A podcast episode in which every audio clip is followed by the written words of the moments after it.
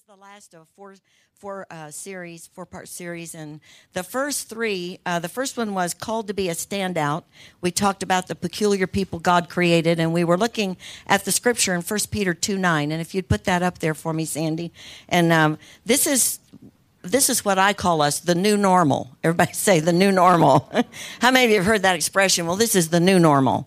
Well, you know, God's new normal has been the same normal as always because it's based upon his word, and his word never changes. But he says, you are a chosen generation, a royal priesthood, a holy nation, his own special people, that you may proclaim the praises of him who called you out of darkness into his marvelous light. And in the day we're living in, especially even in our nation at this time, uh, I believe that there's a lot of darkness. Uh, I've been dealing a lot in situations with my parents. They're ninety-three and ninety, almost ninety-one. And so I'm dealing with health care.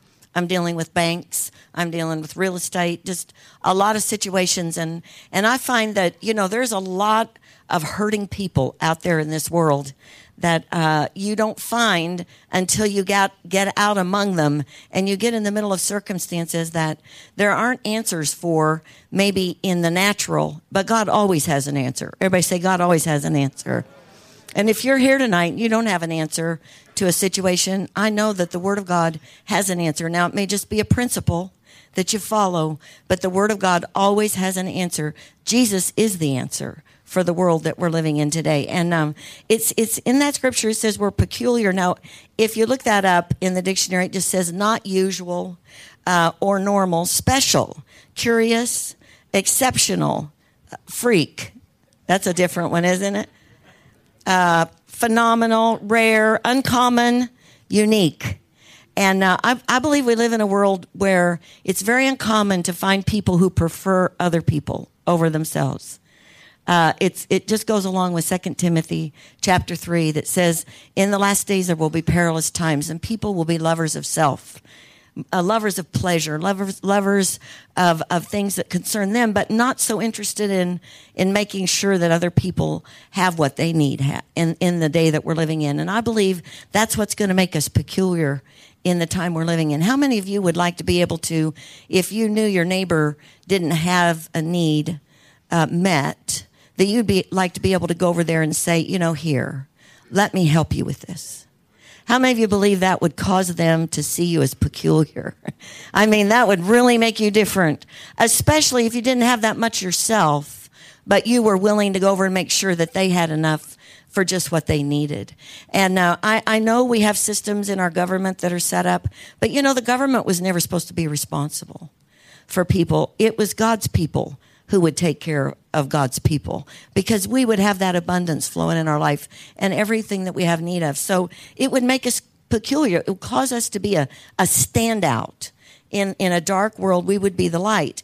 And then the second week, we talked about no fear. It says in Luke twenty-one twenty-six that in the last days, men's hearts will fail them because of fear, that people will become so fearful that they will give up. Uh, you know, even people can have physical uh, problems with their heart just from too much stress and things that are happening around them. So how many of you would realize as you read the newspapers, even today in the newspaper, uh, that, that fear is out there almost in every article that you look at. There's an opportunity to become fearful about what's happening around us.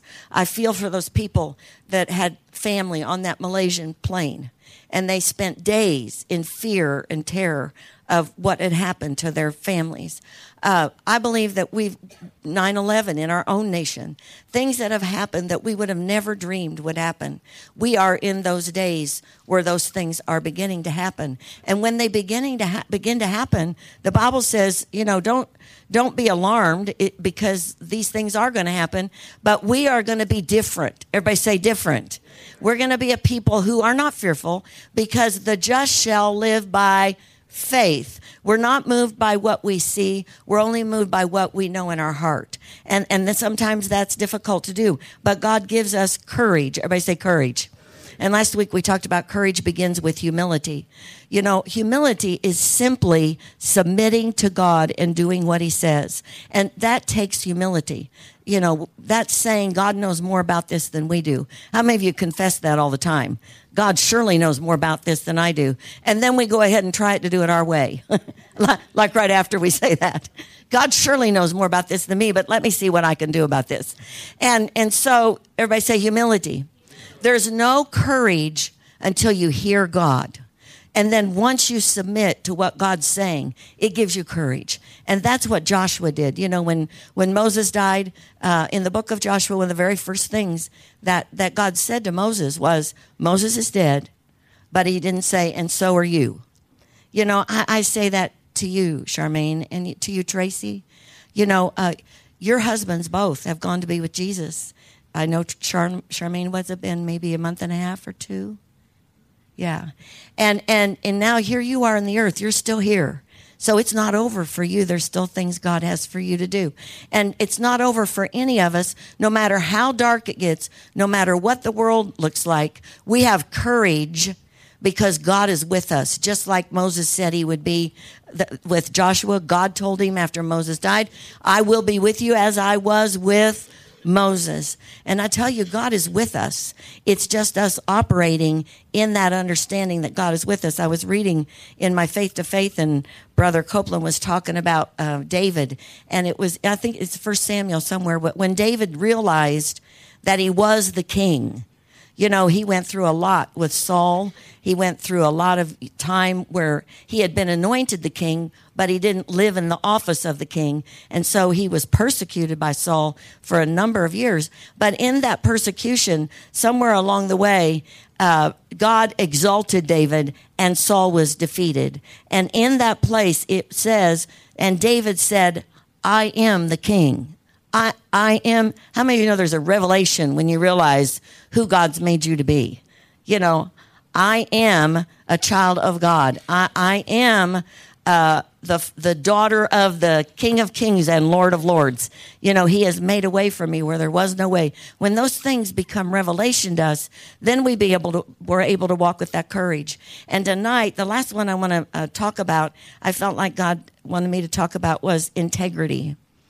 Um, I, I don't think there's a, a great deal of integrity today in, in situations, and, and I've experienced it some in the last few months in dealing with things, you know, uh, with my parents. Sometimes it's, well, if we just don't talk about this or we just don't say this, then maybe we can just slip this through. And, uh, you know, we were in one situation with my dad and my mom, and they're ninety-three and they're ninety, my mom will be ninety-one, and uh, they're old school. Everybody say old school. And uh, it was a situation where it would be to their benefit uh, if the conditions were the way that they that they could actually uh, be benefited financially. Uh, but it wasn't really the full truth. How many of you know full truth? Part truth, full truth. And in that situation, we were sitting there, and as I was listening to the person talk, um, I heard one word that they said, and the word was occupy. And when I heard it, I said, uh, does this mean that they would have to occupy this residence? And she said, yes. I said, they don't occupy the residence. Their furniture's in it, but they're not in it. And it was like silence, you know, like, well, you know, it's kind of a gray area. Everybody say a gray area. Everybody say integrity.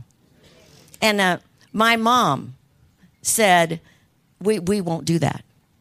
We won't do that. And uh, my dad doesn't open his eyes very much when he's sitting talking anymore, but with his eyes shut, he said, no, no, we won't do that. You know, there's a, you know, there's a place in us uh, where God has made us to walk with integrity.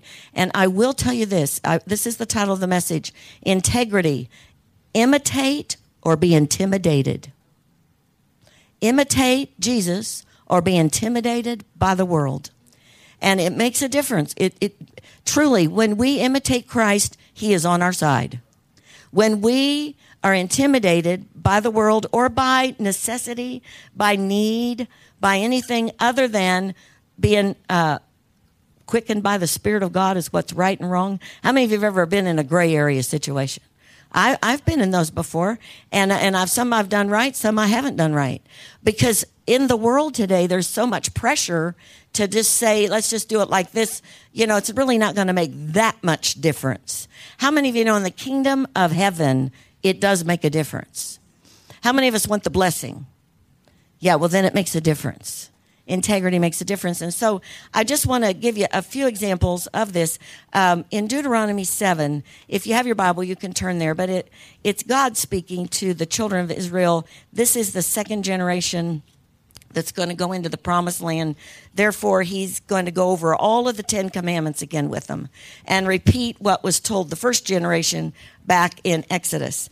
And uh, and so he's told them, you know, really basically um, what what is expected of them. And he talks about the blessing and obedience.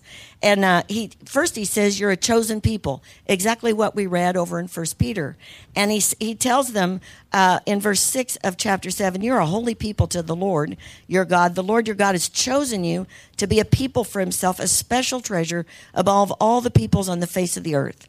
And then he goes on and talks to them that, that he's made he's going to make a way for them to inherit or be given the promised land. It's not something they're going to do.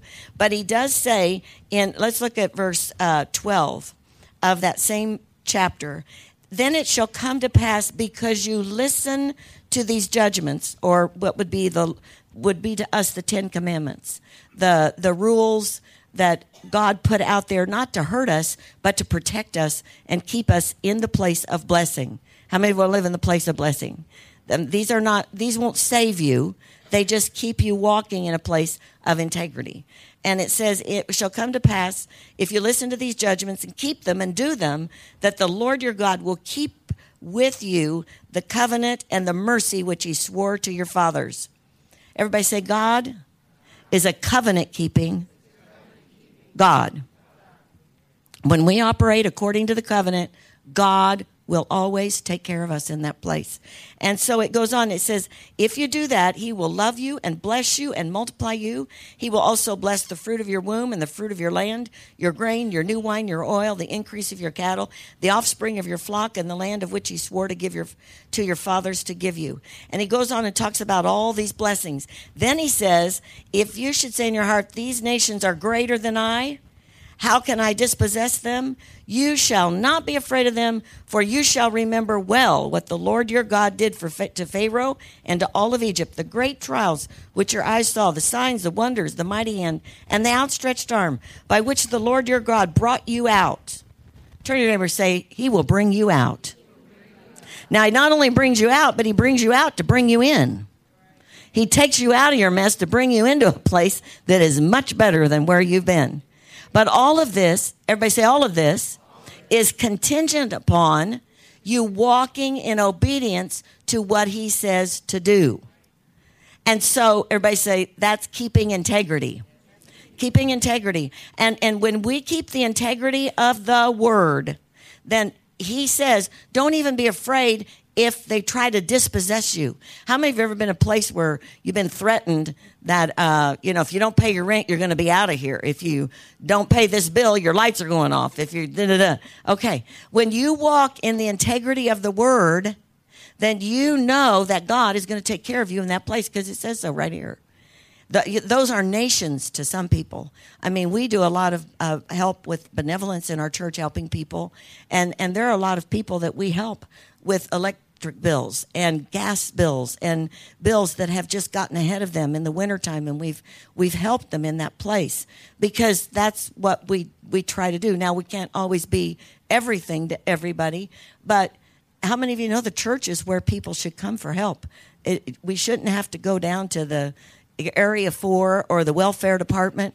But by the same token, everybody say by the same token, if we're not walking according to the will and plan of God, then the curse is going to be there and it is going to get in our business. And so to stop that, we just begin to obey God. And sometimes that takes a real standing in a place of hardship and saying, I'm not changing. I'm going to do what God says. And out of this, I will be delivered. Everybody say delivered. Because it says right here, he'll deliver you out of those places and take care of you. As I was looking at this, integrity um, Actually, I had asked my husband to preach tonight because uh, for a few years there, uh, Doctor Thelma Snuggs, who's in our church, she's a professor at Purdue, she had Pastor Bill come over and teach on integrity to her classes at Purdue in retail management and things like that. Boy, you would not believe the answers that young people give to situational ethics, so to speak. What would you do if these were the, the two situations? What would you do? Um, I believe that we are in a time where people think wrong is right in a lot of situations. And if things are a little questionable, we go with whatever benefits us, not necessarily what would be integrity. And uh, as I looked at this definition, uh, Pastor Bill gave it to me too, but it's in the dictionary. Integrity, a firm adherence to a code of especially moral values, incorruptible, everybody say incorruptible, undivided. And, uh, you know, the Bible is a, a, a code of ethics, of moral values. How, how many of you would agree to that? Um, and so the Ten Commandments are also, in our nation, the Ten Commandments are what have been removed from as many places as possible by our government. Uh, everything in our school system has been moved away from a moral code of excellence or uh, any kind of Uh, do's and don'ts according to the truth of the Word of God. Now, God didn't put those in there to hurt the children of Israel. He put them in there to protect them from their enemy. Everybody say, I have an enemy. He's an adversary. He's the devil, and he does go around as a roaring lion, and he seeks whom he may dev- devour. And so, incorruptible, um, inca- incapable of being corrupted, not subject to dis- decay or dissolutions, incapable of being bribed or morally corrupted. How many of you would say in our newspapers you see a lot of that? Of corruption. Corruption. Uh, that's what it's going to be in the last days. We're going to look different because we're of the incorruptible seed. That's what it says in First Peter. Right before it talks about the chosen generation, it says, you are born again, not of corruptible seed, but of incorruptible seed. What does that mean? You are, when you're born again, it says you're born of the water of, of the flesh, but you're now born of the Spirit. Everybody say incorruptible. The inside person inside of you is incorruptible. Now, our flesh is liable to do most anything. How many of you would agree? That, you know, in a tight place, our flesh might not do what it's supposed to. But it says you're redeemed. You're you're not redeemed with corruptible things. And I want to read this to you. Would you put First Peter, uh, it's First Peter one, eighteen and nineteen up there for me, please, Sandy? Knowing that you were not redeemed with corruptible things like silver or gold from your aimless conduct received by the traditions from your fathers, but with the precious blood of Christ as of a lamb without blemish and without spot. Say, I am, I am. Incorruptible. Incorruptible. That's the way you are made in the kingdom of God. When you imitate who Jesus has made you to be, you stand in a position where you cannot be corrupted by the systems that are in this world. Um, it says in First Samuel that when David um, encountered Goliath, he, he when he saw how he was speaking to the children of Israel, he said, who is this uncircumcised Philistine? What he was saying was, this giant has no covenant with God. He cannot stand against me, I will defeat him. And we all know the story with the stone, slings the stone, and, and, the, and the giant is defeated. Why was that giant defeated? I don't know whether the stone did it or not. It'd be a little, it'd be a traumatic little stone that hit some guy in the top of the head and he fell over dead. But I believe it was that confession of who he said he was, because he was basically saying, you have no chance against me, because I'm in covenant with the living God. Now, when you stand in that position in a dark world, then you know you have the victory. How many of you are ready to have victory where you are? I'm ready to have some victory in some situations I'm facing. And also at Ziklag, he had the same thing. He, the armies, his enemy armies came in, t- stole his wives, stole his children, not only his, but all of his men. Everybody, everybody was taken in that raid. And, and it says that all of his own people were ready to stone him. But he he inquired of the Lord. Everybody say, inquired of the Lord. See, when, when we inquire of God in a situation where we're intimidated, I believe I believe the enemy was intimidating David. I believe even his own people were intimidating him at that point because they wanted to stone him. They were blaming him for the whole situation. But in that moment of intimidation, he asked the Lord what to do. If you look at Jesus' life and you study the scriptures, it says he would ask his father what to do. It says he only said what his father told him to say. He only did what his father told him to do. And it says he never failed in his entire time in the earth to do what he was, he never sinned the entire time. And as I was looking at his life, um, I was thinking about, you know, right off the bat in, in Luke four, when he was in the wilderness, it says the Spirit led him into the wilderness. And, and he faced intimidation. Everybody say intimidation. The devil began to intimidate him to try to get him to do something that really, uh, all of the three things he intimidated him with were true about him. It just wasn't used in the right way. And and so in all three of those situations, he imitated the Father. He said, it is written. It is written. He never failed one of those three tests because he did what the Father would have him do. And I believe in the in the day we're living in, we're going to be faced more and more with these situations. I was watching this year um, in our government in down in Indianapolis. And uh, we, it, two of our senators in Indianapolis, they both changed their vote on an issue in the government, and they changed, which in their change, they were against truly the Word of God in their change. They started out this way, and they ended up over here. Everybody say intimidation. intimidation. It's in every arena of our lives every day. And I felt like what God said to me, the only way to defeat intimidation is to imitate Christ. It's not to get up and scream and yell and tell people how bad they are. It's to walk in the love of God, but remain walking with courage. Everybody say courage. And not speaking what other people speak, speaking the truth, but speaking it in love. In other words, we know what the Word of God says, so we imitate the Father. And um, I want to give you this example because I thought it was just a really good one. I was um, looking at the newspaper, and then my husband told me, uh, how many of you know Hobby Lobby? I mean, you all go to Hobby Lobby.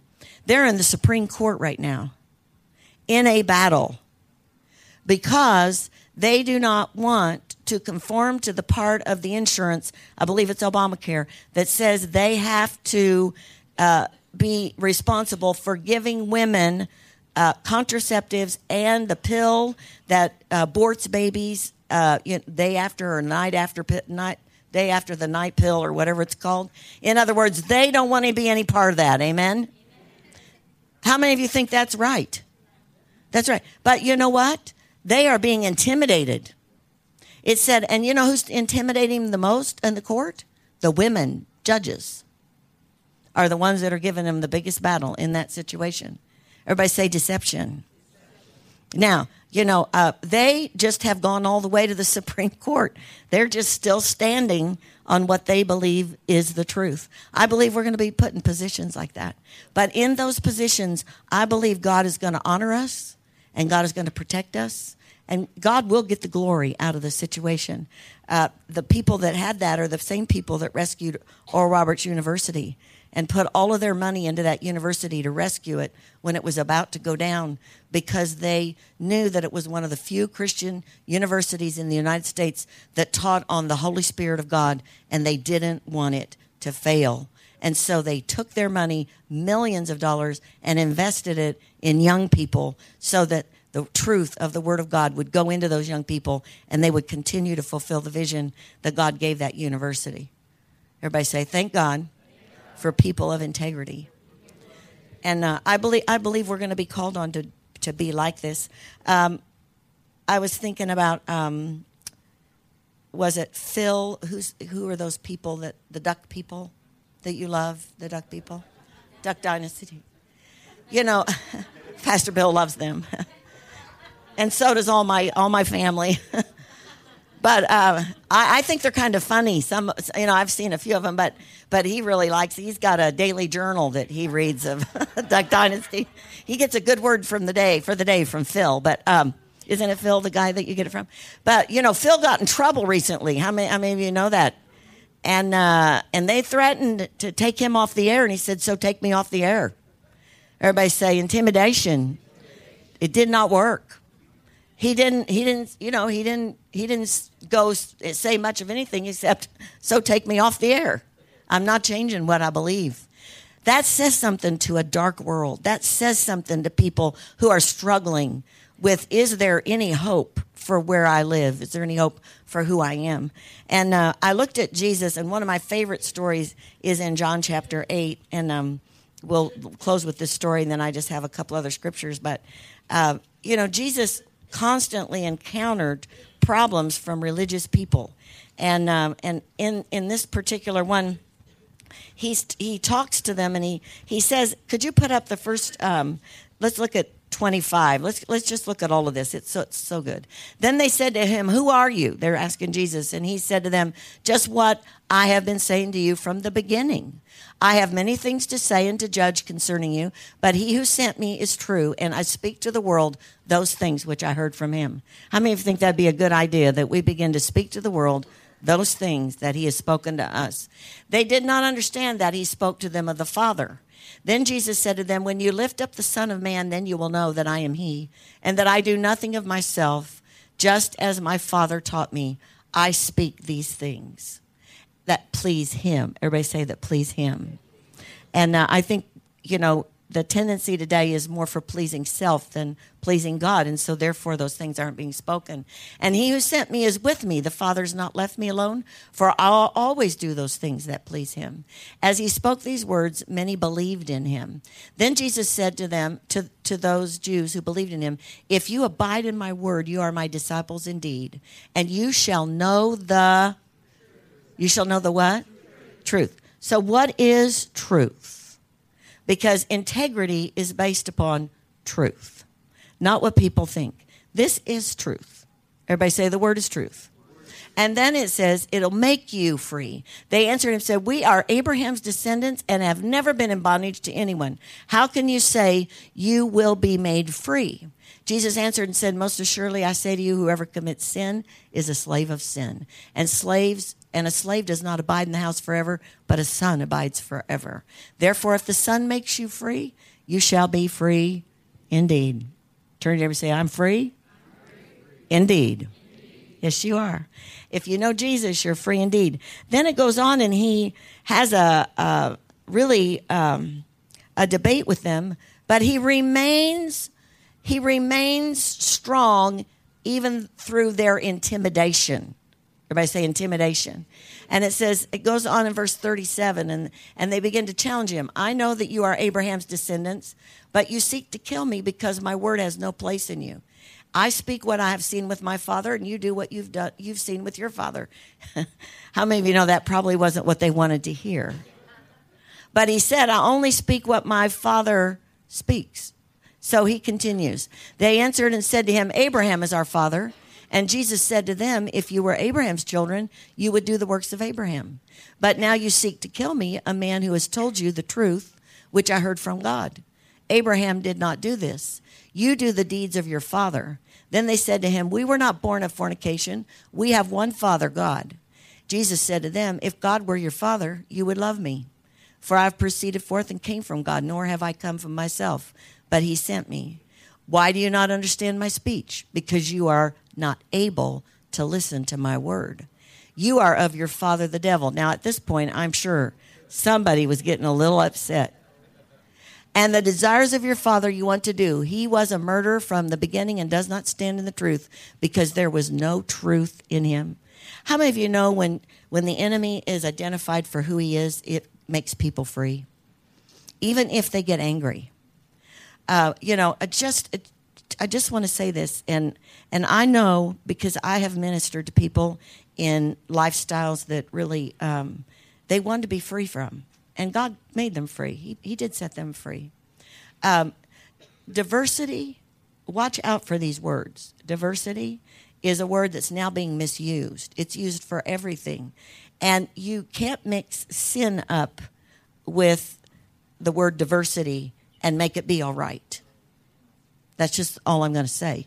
You can't do that, because diversity is not about sin being okay. It's, it is about that there is no racial difference between us. But there is a difference when sin becomes a qualification that says it's okay and it can be diversity. And see, now our government is even making it where people, when they work in places, have to sign off on all these kind of things. We are in an opportunity to be a light in a very dark world. And and I believe God is going to give us the courage to do it. I believe there are situations and circumstances. It says in Romans one, sixteen and seventeen, I'm not ashamed of the gospel of Jesus Christ, for in it is the power, everybody say the power, of God to salvation. Then it goes on and it says, the just shall live by faith. And I believe that's what we're going to do. It says in Romans five, seventeen, that we will reign in this life. Turn to your neighbor and say, I reign. We reign in this life because we belong to Jesus. Uh, if you could put that one, for if by one man's offense death reigned through the one, much more those who receive abundance of grace. Turn to your neighbor and say, that's me. How many of you need grace? Grace is God's ability in us, not our ability. And it says, and of the gift of righteousness will reign in this life through the one Jesus Christ. Um, it says in the book of First John, you cannot love the world, because in the world, uh, you, you can't walk in both places. You can't love the world and, and really love God. How many of you would say that's becoming more and more evident? I, I believe that it's going to even become more and more evident in the last days. And I want to end with Second Timothy three, if you could put that up. Um, Second Timothy three. But know this, that in the last days, perilous times will come. Men will be lovers of themselves, lovers of money, boasters, proud, blasphemers, disobedient to parents, unthankful, unholy, unloving, unforgiving, slanderers, without self-control, brutal, despisers of good, traitors, headstrong, haughty, lovers of pleasure rather than lovers of God. How many of you believe in the last year we've seen things, even in our nation, that say this is where we are? How many of you saw the Boston Marathon and what happened in that situation? Just a race some people were running. Uh, situations all over the world, things that are happening. I believe it's time for the church to get in position, like my husband's been preaching, uh, preaching twenty fourteen, positioned for victory. I believe we'll be positioned for victory when integrity, courage, and those things that God has put before us begin to light up in our life in a very dark world. Amen.